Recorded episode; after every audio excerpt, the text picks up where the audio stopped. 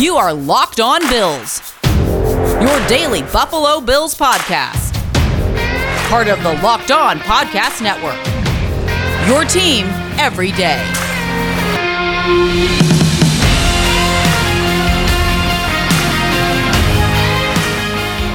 What's up, Bills Mafia? It's Joe Marino from the Draft Network, and I'm your host of Locked On Bills. Happy Friday to you. The Buffalo Bills have a game tonight, preseason opener against the Detroit Lions. The game will be played in Detroit, 7 p.m. Eastern Time, and the game will be broadcasted nationally on NFL Network. And as a reminder, I'm not going to make you wait for my post game reaction. The podcast will drop as soon as I get the podcast done. So at the conclusion of the game, I'll start organizing my thoughts and putting together the podcast. I'll do the podcast and then I will release it. So it will come sometime either late, late Friday or in the early morning of Saturday. I'm talking 1, 2 a.m. So just know that a podcast is coming your way after the game. So make sure that you are subscribed and that you don't miss it. Today is Herd Mentality, the podcast episode each week where you take control of the discussion by sending in questions, comments, takes, whatever you have regarding the Buffalo Bills, and I respond to them here on the podcast. Tons of good ones to get to. Let's get started. First one today comes from Big Baller Bean Season, who says, Hey Joe, with Trubisky 99.9999% likely the QB2 this season and Fromm being a draft pick, when does it get to the point where they offer Davis Webb a coaching position? That seems to be his role as a player slash coach, but he's never seen the field. Stop beating around the bush and give the guy a different role. Not sure if it's a logical question, but I look forward to hearing your thoughts. So I think we have a tendency to do this with a lot of players that are veterans that bring value to the team, but not necessarily as a player. And this idea that we want to keep them around, but we don't want to commit any roster space to them. This happens a lot. And so Davis Webb is a good example of that, where you hear the coaches rave about him, you hear Josh Allen rave about him and what he means to the locker room, but you just don't want to ever have him see the field, but you want to keep him around. I think if this was a viable solution in terms of just making a guy a coach, we'd see it happen a lot more often. I think there are budgetary constraints when it comes to a coaching staff, and it's probably not as lucrative for them to just be on the practice squad. You know, if Davis Webb winds up being a practice squad player for the Buffalo Bills, he's going to make a salary of $204,000 on the season. As a coach, he might not get that. And I think that the Bills have a limited budget for coaches like every team does. And I'm not sure that they would want to finesse that to make room for a guy like Davis Webb when they can just factor him onto the practice squad, especially with it being a 16 man practice squad.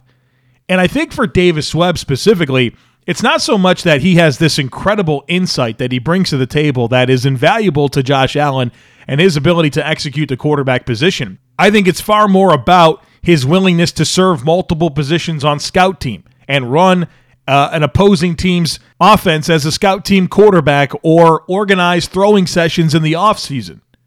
So I don't know that a coach role is one that would encapsulate all of those qualities that you're trying to preserve. I think those are best maintained by having him on the practice squad. The next one today comes from Paul, who says, We've talked a lot about the Kansas City Chiefs and what the Bills can do to counter them, but I feel there's a more important matchup for this season that we really haven't discussed. The Bills are building for long term success, so I'm sure we'll have plenty of opportunities to go head to head against the Chiefs. But week 14 may be the last chance we'll ever get to take down Tom Brady and the Tampa Bay Buccaneers. Tom Brady's shadow has loomed over this team for two decades, and I feel like if we truly want to put the dark times behind us, then this Bills roster needs to show that they can take down the king.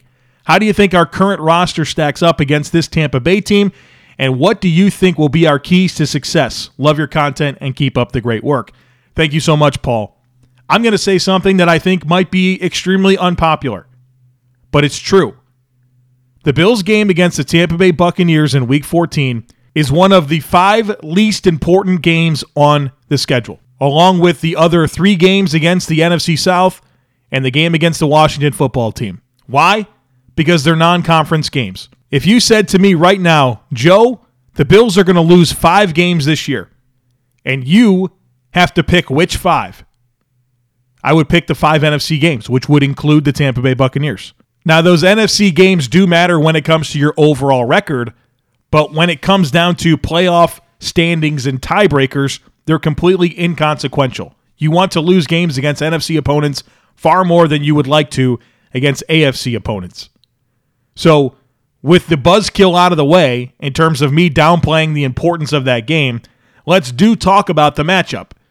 Uh, defensively, the Bills' defense against the the Bucks' offense. I think the Bills have the right formula. Bruce Arians is known for the vertical passing game and deep shots down the field.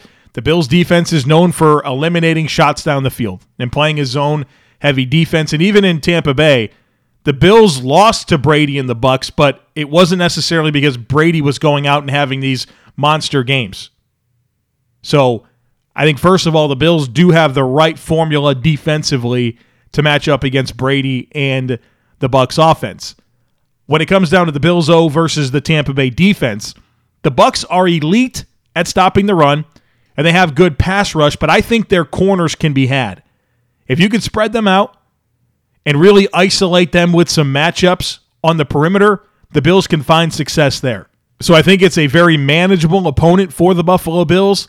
It's just going to come down to meeting that moment and being able to show up and execute the way you're capable of against an opponent that brings a high level of urgency to the table in terms of you having to play well. You know that you have to play one of your best games to beat this team. And so, how do the Bills respond to that? Do they try to do too much? Do they try to get too cute? Do they play their game? We'll see. I think that's probably the bigger question. It's not necessarily from a matchup perspective, it's from an execution perspective and how they handle this type of an opponent. The next one today comes from Jimmy, who says, Looking ahead to 2022, Cole Beasley will be 33 in the last year of his deal, and with six million in cap savings, could be a cap casualty. Could Isaiah McKenzie step in as the starter next year? Reports from camp have said his route running looks good. With a Diggs contract looming and the old age of Beasley and Sanders, I think the wide receiver room needs cheap, high end talent. Who are your wide receiver favorites next year? I like the idea of Chris Olave from Ohio State and his savvy route running. Could have the impact of a Terry McLaurin or Elijah Moore. So, Jimmy, I'm 100% with you in that the wide receiver room needs an infusion of young talent. And that's why I was pining for the Bills to consider that even in the first round of the 2021 NFL draft. You guys remember me hyping up Elijah Moore as a player the Bills should be considering with pick number 30. And so that need still very much exists for the reasons you mentioned. Cole Beasley is aging, Emmanuel Sanders probably a one year option. And so the Bills need to be thinking about replenishing this wide receiver room with some talent and less expensive talent. So when it comes down to options next year in the draft that at this point I'm interested in, I love your idea of Chris Olave.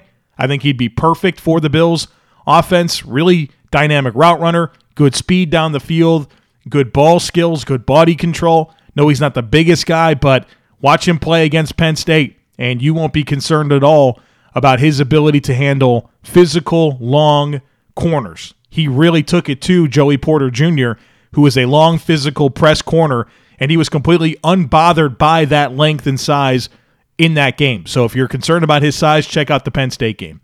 Um, John Metchie from Alabama, I think he'd be a perfect fit. Dynamic down the field threat, good route runner, good hands. He'll be the focal point of that Alabama passing game this year. And the last guy that I'll mention is Jahan Dotson out of Penn State, who I think is an Emmanuel Sanders clone. Not a big guy, 5'10, probably 180 pounds, but three level threat can work inside and outside, plays bigger than his size, alpha at the catch point, strong hands, dynamic after the catch, and oh, by the way, he's a really good punt returner.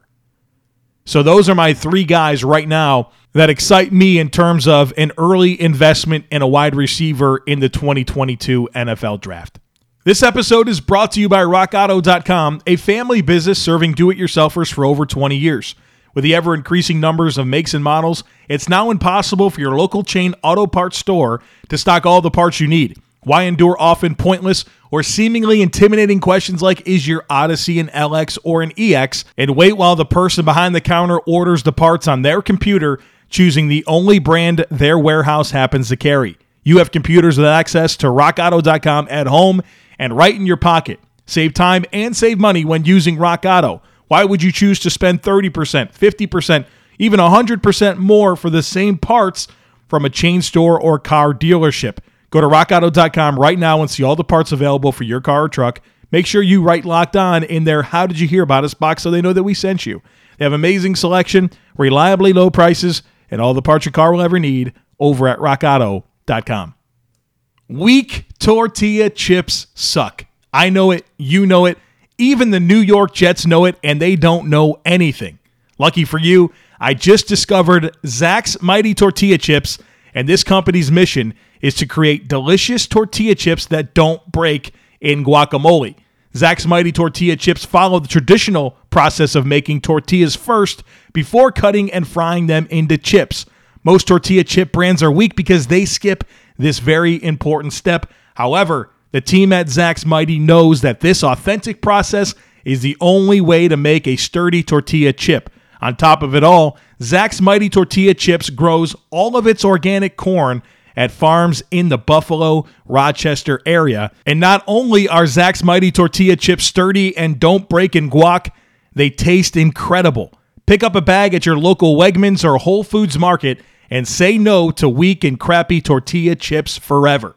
Zax's Mighty Tortilla Chips stand up to guac. The next one today comes from Michael, who says, with Star Lotulelei opting out, the lack of a true one technique was apparent last season. I don't think this line needs a stud in that role, but at least average to good. So, with Star not getting any younger and the knowledge that Brandon Beane loves drafting defensive linemen, could one tech be something the Bills are eyeing next year? What does the 2022 defensive tackle class look like? And are there some names to watch on Saturdays? So, I don't think it's a good year for defensive tackles. And a lot can change between now and the end of the season, but my preliminary look at the rising crop of defensive tackles is pretty underwhelming. And from a pure one technique standpoint, I'm not sure the Bills would make this type of investment in the first round. But let's talk about some of the options. The cream of the crop, the guy that you're looking for as a top tier one technique is Jordan Davis from Georgia. Massive dude. He's like, you know, Godzilla in the middle of the defensive line. He's the guy that can eat up blocks, never get moved off his spot, play on the other side of the line of scrimmage, and just be that big bodied space eater that would be a dynamic one tech in the NFL. Now, there's other good defensive tackles. DeMarvin Leal from Texas A&M. He's a top half of the first round guy.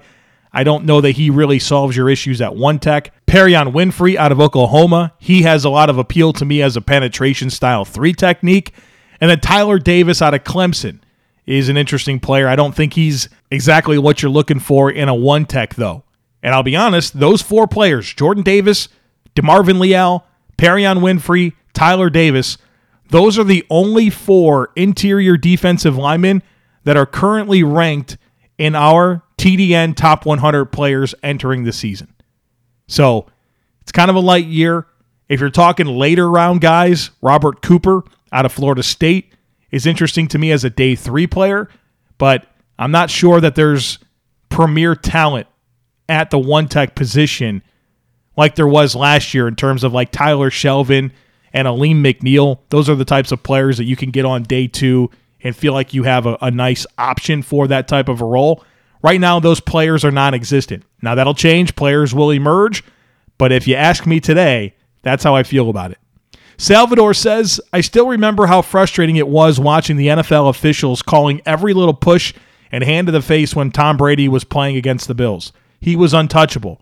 With Josh Allen becoming a star and getting the big contract, do you think the officials will protect him more? I'll be honest with you, Salvador. I think that officials are already protecting Josh Allen. I think Josh Allen is the beneficiary of a lot of calls. I have plenty of friends that are not Bills fans, and they already complain to me that Josh Allen complains and gets calls on the field. So I think this is already starting to happen. And with the new contract and Josh Allen's place as a star in the NFL, yeah, he'll get protected. And I and I already think he is. The next one today comes from Zach, who says, As we think about 53 man roster construction, I hear a lot of talk about players that restructured not being moved. I think it's important to note that Patrick DiMarco was cut last year after a restructure. First, do you think Gilliam's position change to tight end last year was a move out of respect for Pat, with the move back this year being his actual position? And two, and this is a, a question that was very similar to one sent in by Baz, do you think guys like Addison and Butler, who restructured, could be traded for cap savings since those rooms are so deep? So, first thing I'll say about Patrick DiMarco, you're right. He was cut after he restructured. But let's not forget that he had a neck injury during camp that led to an injury settlement and then his release. So, this wasn't a simple he restructured his deal and then got cut. I mean, the guy had a neck injury that led to an injury settlement and then he got cut and retired. So I don't know that there's parallels here between Patrick DiMarco's situation and that of Vernon Butler or Mario Addison. Now, regarding Gilliam's position switch and if that was related to Patrick DiMarco, I don't think they're related.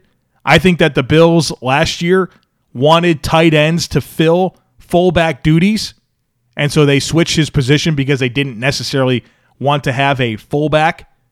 And we saw that happen. Dawson Knox last year in 2020, he played 112 snaps out of the backfield. In 2019, he played two. And so I think that the Bills were looking at their tight ends as more of the hybrid type player that they could use in a fullback role and not actually have to carry a fullback. That's what I think went into that line of thinking. And then as for the cap savings opportunities if the Bills were to trade, and this is important trade, not cut, trade Vernon Butler or Mario Addison. If the Bills were to trade Vernon Butler, it would result in $4.5 million in dead cap space. So I don't really view that as a viable option. You're going to get rid of this guy, have less cap space, with the benefit being that you have a spot for Justin Zimmer or Harrison Phillips. I don't know if that's viable to me. And then Mario Addison, if he were to be traded, it would actually free up a little over $3 million in cap space. So that's more interesting to me. Obviously, the Bills are deeper at defensive end. I do have my doubts about this because it certainly feels like the messaging from Brandon Beane and Sean McDermott has indicated to me that Mario Addison is part of the plan. So we'll see on that. The next one comes from Michael, who says, I'm a huge fan of looking at physical comps for guys at the time they came out of camp. The Gabe Davis pick has me intrigued since it was made. I always loved how young he was, making his ceiling much higher. I think I found the perfect physical comp for him in Jordy Nelson. And in Michael's email, he provided a ton of data that shows exactly why this is a very good physical comp in terms of size and athleticism. So I agree with you. Obviously, the data supports what you're saying. Michael continues to say he's already made more contributions at a younger age than Jordy did early on in his career. Do you think he is a similar career peak upside? What would he need to do to get there? And do you think there's a better comp for him than Nelson? Being such a film buff, are there things you could point to on the field that make the comparison both good and bad? So this is fun. I think stylistically, they are similar in that they have size and ball skills and a modest athletic profile. They're not necessarily burners. They're guys that win down the field, but it's not necessarily because they are just faster than other players and can get behind the secondary. So I see that stylistic similarity. Size, ball skills, like we mentioned. They're both modest in terms of explosiveness and yards after catchability. I do think that Nelson is a better route runner, and that is something that Gabe Davis has to find. He has to get to that level of route running that Jordy Nelson was at because I think that is one very notable distinguishing trait that led to Jordy Nelson's career, to be honest with you. A, really productive career, some monster seasons. And so I think that's something Davis will need to find. And then the follow up question to that is will Gabe Davis command the volume of targets that Jordy Nelson did. I mean, Nelson had some seasons where he pushed 150 targets. Is Gabe Davis ever going to find the consistency at the catch point and improve as a route runner enough to warrant that type of market share when it comes to targets. So physically, very, very good comp.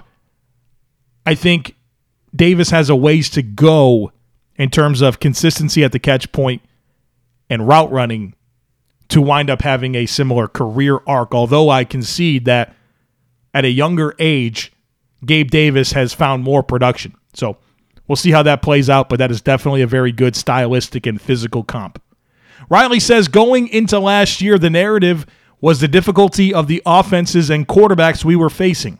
Last year, the defense underperformed versus expectations, and the offense overperformed. Will we see the reverse this year? With a less daunting slate of quarterbacks, will the defense naturally perform better? Is there a way to assess the Bills' strength of schedule broken down by offense and defense versus last year? So I really like this opening question. Um, I do think that the Bills face a much less daunting slate of quarterbacks this year. I mean, they play Pat Mahomes, Tom Brady, and who? you know, like who's that next best quarterback that they're facing? Ryan Tannehill? I mean, you're talking about a pretty weak schedule when it comes to quarterbacks, and that's why it prompted me to ask Bruce Nolan of the Bruce Exclusive podcast to come up with a strength of schedule that is mindful of QB stew. And Bruce has developed this awesome metric called QB stew that takes several different holistic measures of quarterback play and averages and ranks them together to give you a QB stew score. And I love it. It's a great metric. And so he went through and, and figured out the Bills' strength of schedule by average QB stew rank, and it was pretty low. So I don't have all of that data handy right now, and I certainly don't have a comparative analysis this year versus last. But go back and listen to a podcast that he did like two weeks ago on the Bruce exclusive podcast. It's part of the Buffalo Rumblings podcast feed where he got into this, and it's very, very insightful. Riley had a second question. He said, Does the expanded practice squad with veterans change the way we view roster cuts? Is a 53 man roster still meaningful, or could the Bills cut vested veterans and agree to pay them their full salary while on the practice squad? So I do think that there is an implication when it comes to 53 man roster construction because you are probably taking into account the likelihood of a player clearing waivers when choosing to release them and hope you can get them back on the practice squad is something you're going to factor into those decisions between just putting them on the 53 versus hoping they clear waivers and you could put them on the practice squad. So I do think signability to the practice squad in hopes of them not being signed by another team is something you're being mindful of, especially because you can call players up like you did last year. Now, you can't just pay them more to put them on the practice squad. There is there are caps for this. Practice squad players, they make $8,400 a week for 17 weeks if they are less than 2 years of experience in the NFL. If they're over 2 years of experience in the NFL, they get paid $12,000 per week. And so those numbers are set in stone. You cannot pay a player more than another team to keep them on your practice squad. That doesn't fly, and for competitive reasons, it, it really shouldn't. Bet online is the fastest and easiest way to bet on all your sports action. Baseball season is in full swing, and you can track all the action at Bet Online. Get all the latest news, odds, and info for all your sporting needs, including MLB, NBA, NHL, and the UFC. Before the next pitch, head over to Bet Online on your laptop or mobile device and check out all the great sporting news, sign up bonuses, and contest information. Don't sit on the sidelines anymore. This is your chance to get in the game. Head to the website or use your mobile device to sign up today and receive a 50% welcome bonus on your first deposit when you use our promo code Locked On. Bet online, your online sportsbook experts. The next one today comes from Landon, who says, It's been a while since I've asked a herd mentality question, but I've been thinking hard about what I want my future to look like lately and have come to the conclusion that I cannot fathom a future where football isn't a crucial part of my day to day life. I particularly love the analytics side of football. My first question is How did you get into this industry? What did you major in, and how did you end up with the Locked On Network? Secondly, how would you suggest a younger person gets into the industry? My dream job is to be either an offensive coordinator or work for PFF or another similar company and work more with the statistical side of football, but have no clue how to begin or gain experience. Any advice would be helpful. So, your first question is How did I get into the industry and what did I major in in college? Let me tell you this in, in college, I majored in three different things sports management, religious studies, and then business management. I switched three different times. And I don't think what you major in in college matters that much. If you want to do football media, then probably a journalism degree would be helpful. But I don't think it's an absolute must. And I know a lot of people that work full time in football media and don't have journalism degrees. So, how did I get into the industry?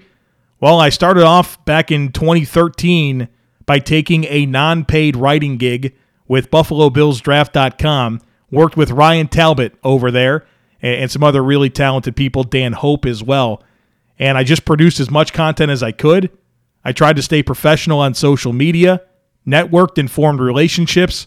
I worked really, really hard and I got really lucky. And I never stopped trying to learn, grow, and improve.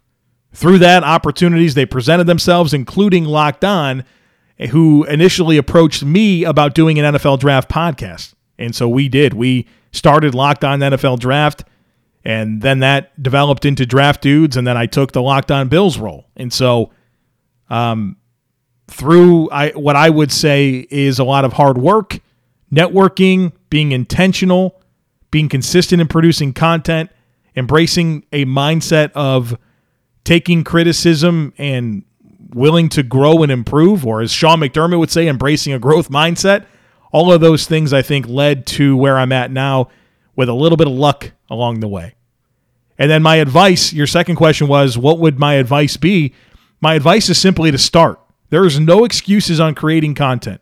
There are no shortage of mediums and ways that you can put content onto the internet. So do it. Watch football and produce content over and over and over and over. And if your stuff is good, it's going to get attention. And if it gets attention, it will lead to opportunities. I encourage you to maintain a positive presence on social media. Don't be combative with people, but rather offer insightful contributions to discussions. And definitely don't punch up to people who have made it. Maybe there's people that have jobs that you wish you did and you feel like you're more deserving of and that you would work harder than that person. It doesn't benefit you to swing up and try to be critical of those people and talk down to those people and talk about why you could do a better job or be critical of the way they do their job. That's not going to help you. That's not going to help you at all. It's amazing to me through this process how many people I've known throughout the years that have gotten into positions that have been helpful to me. And because I was willing to maintain positive relationships with people that I didn't necessarily love their content or how they went about their work, but because I've maintained healthy relationships with those people, been able to get to certain positions and opportunities. So be intentional about forming relationships, connect with people who are like you. You know, Kyle Crabbs is somebody who I connected with very early in my process of of diving into this work and we figured out that we were like-minded people and the goals we wanted to achieve and how we wanted to do it and we stayed very very close. And so I'd encourage you to find people like that that you can connect with and encourage and work with and, and build together with. And then never stop being a student of the game. Stay committed. It took me four years before anyone offered me any money to produce content. So stay patient and be willing to put in the time and effort that it's going to take to get the attention that you're looking for that will lead to the opportunities you hope for. And then dominate whatever role you have. If you're working as a intern for somebody, dominate that role. Absolutely dominate it, own it, and do it to the very best of your ability. And then whatever comes next, dominate that role. Just keep being a good steward of the opportunity you're given and dominate it. Keep watching football, keep producing content, do it over and over and over because it's not going to stop. You better love it. You have to fall in love with the process of producing content. It's not good enough to just be happy that you wrote an article or you did a podcast or you made a video and the satisfaction that you get from being able to share that on your social media handles. that excitement, that feeling that you get from doing that, and the the feedback that you get and how that drives you, that only lasts so long. You have to fall in love with the process. You have to fall in love with researching and learning and putting together outlines and scripts and planning content and the actual work that goes into producing the content even more than you do the finished product. Because you're going to get burnt out.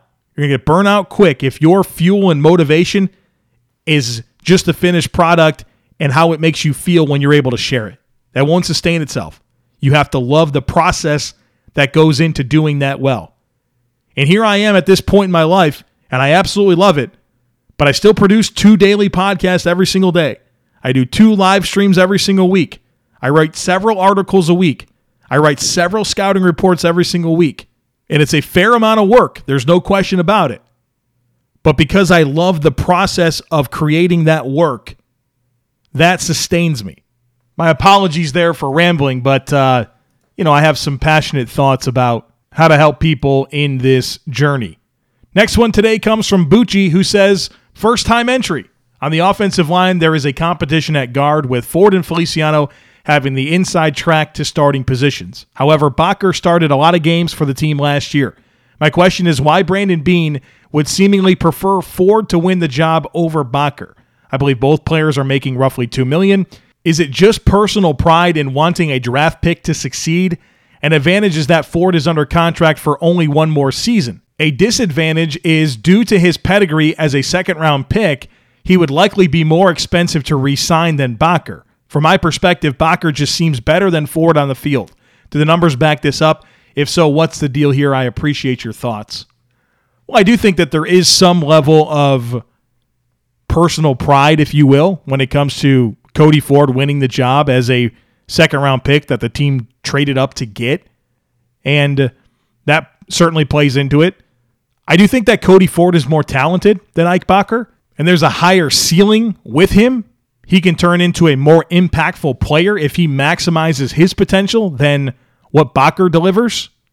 So that plays into it. I, think that is something that goes into it just as much as Cody Ford being a draft pick. And I would say that Ike Boettger was more effective as a guard last year than Cody Ford. But we're talking about a player in Boettger that is a lot more experienced at that position and experience in the NFL than Cody Ford. So that is something that I'm keeping in mind. And then also, I mean, Coach McDermott talked about the guard competition yesterday, and he said two things that really kind of match up with your question. He said, number one, this isn't about what these players have done in the past. It's about what they are right now and what they can deliver this season. So that kind of nixes the idea that Boettger was more effective last year than Ford, and that's going to give him the upper hand. And then he also said that availability is crucial for these players. And Cody Ford's been hurt a lot, right? And I mean, Ike Boettger has been a late arrival to camp due to his time in the COVID protocol. And then obviously, Jon Feliciano has had his injuries. So who can stay healthy and who can be the most effective? I think they'll play the best two guys. I don't think that Cody Ford, if he's objectively worse than Ike Boettger in camp and in preseason, that he's going to get the job just because he was a second round pick. But I also think the team does want four Ford to win the job. Now he just actually has to go out and do that. Taylor says, Thank you for all your hard work and great content lately. You've been killing it. Thanks, Taylor. It's my pleasure. I had a question about roster construction that I'm wanting to hear your thoughts on. You've talked a lot lately about keeping seven wide receivers and some of the running back battles going on, and it has me wondering with how much talent we have at skill positions, why does Taiwan Jones automatically get a roster spot for being a special teams ace? Are special teams really that important for this team? Bass has a booming leg that should usually get a touchback, and we don't punt the ball that much either. Are we not able to coach someone up to a replacement level special teams gunner that actually brings something to the table as a running back or wide receiver? I'm just curious how much this actually impacts games. If only we could keep more players. All right, so first of all, on Taiwan Jones, literally a couple weeks ago, Brandon Beane called him an elite gunner. So there is signal number one that Taiwan Jones is going to make the team. If he's an elite player at gunner, That matters a lot. Number two, he signed a one year, $1.75 million deal with 700000 guaranteed. I mean, that's a pretty healthy deal to give a guy and a healthy amount of guaranteed money to give a guy that you're going to cut, right? Like he's going to make the team. And so, what I would argue is we're talking about RB4 here. The Bills are going to keep Moss, Singletary, Breida. I would argue very confidently that Taiwan Jones' impact as a gunner at an elite level is greater than whatever production the Bills would get from that fourth running back or seventh or eighth receiver. I honestly believe that because they're not really going to play that much. I mean, you're talking about a seventh receiver, they're going to catch 10 or 15 passes. We're talking about a fourth running back. What are they going to get 10 or 15 touches for the year? Taiwan Jones is going to make an impact being consistent on special teams and being reliable covering kicks and punts. And I know that you mentioned Tyler Bass has a booming leg. Well, if you get a touchback, you start at the 25. If you can kick it and force them to return it and tackle them at the 15 or the 20, that's a big deal. And so having a guy like Taiwan Jones that allows you to use Tyler Bass's leg in such a way that you can force them to do returns and you don't just give them the ball at the 25 and you can pin them inside that, that's valuable to me. That's a lot more valuable than whatever RB4 or wide receiver 7 or 8 that you're probably just going to keep on the practice squad anyways and use in a call up situation. Or on punt. I mean, I know that the Bills don't punt the ball that much, but they still do it. And you still need to be able to cover the punt. I mean, they're probably going to punt the ball 35 to 50 times this year.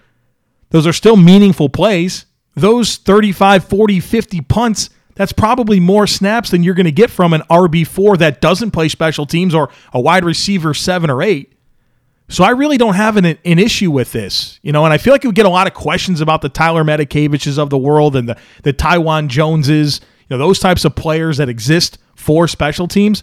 But this is a core part of every roster in the NFL. It's critical. I mean, these are normal players. And we have to be realistic about what a wide receiver seven or eight actually brings to the table or running back four actually brings to the table as opposed to somebody who gives you elite contributions on special teams. Next one today comes from Noah, who says, I just had a quick question regarding the running back competition. I know it's still early in camp so far, but most reports say Zach Moss is taking the majority of first team reps and that Antonio Williams is also looking good. With that said, I know Moss and Williams have very similar body types and playing styles. But is it possible that Williams takes the place of Singletary on the roster if they decide to keep four with Jones and Breida? I was impressed with what Singletary put together in his first season, and I know that they invested a relatively high pick in him. I also acknowledge that he is still only going into his third year. However, I believe the Bills should keep those who are best suited to help the team. If Singletary outshines Williams, then he obviously deserves the spot over him. But I was just wondering about the possibility of a Moss Williams show. So, Antonio Williams has a lot of fans, and I think based on what he showed against Miami in week 17, I understand it. I mean, the guy ran hard, he had fresh legs, he looked good. We're hearing positive reports out of training camp. And so, if Antonio Williams is just flat out better than Devin Singletary, then he should make the team. I will never argue for player X to make the team over player Y when player Y earned the job. So I don't have any like emotional attachments to any of these running backs. Whichever are the best four that can help the team, roster them. Now, predictively, I don't think this will be the case. I think the Bills will be happy to put Antonio Williams back on the practice squad. And if there's an injury to Moss or Singletary, feel good about being able to call him up. But I'm having a hard time envisioning a scenario where predictively I think Williams will make the roster over Singletary. All right, folks, that's going to do it for us today on the podcast. I'm looking forward to watching the Bills take the field tonight. Preseason action against the Detroit Lions. We'll get to see Mitch Trubisky and Jake Fromm and Isaiah Hodgins and these young offensive linemen. Surely we'll see the young pass rushers, all those young corners, the young safeties. I can't wait. I cannot wait for it and then I can't wait to deliver my thoughts for you on the podcast afterwards. So don't miss it. Make sure you're subscribed, rate, review, and share the podcast, and we'll talk after the game tonight.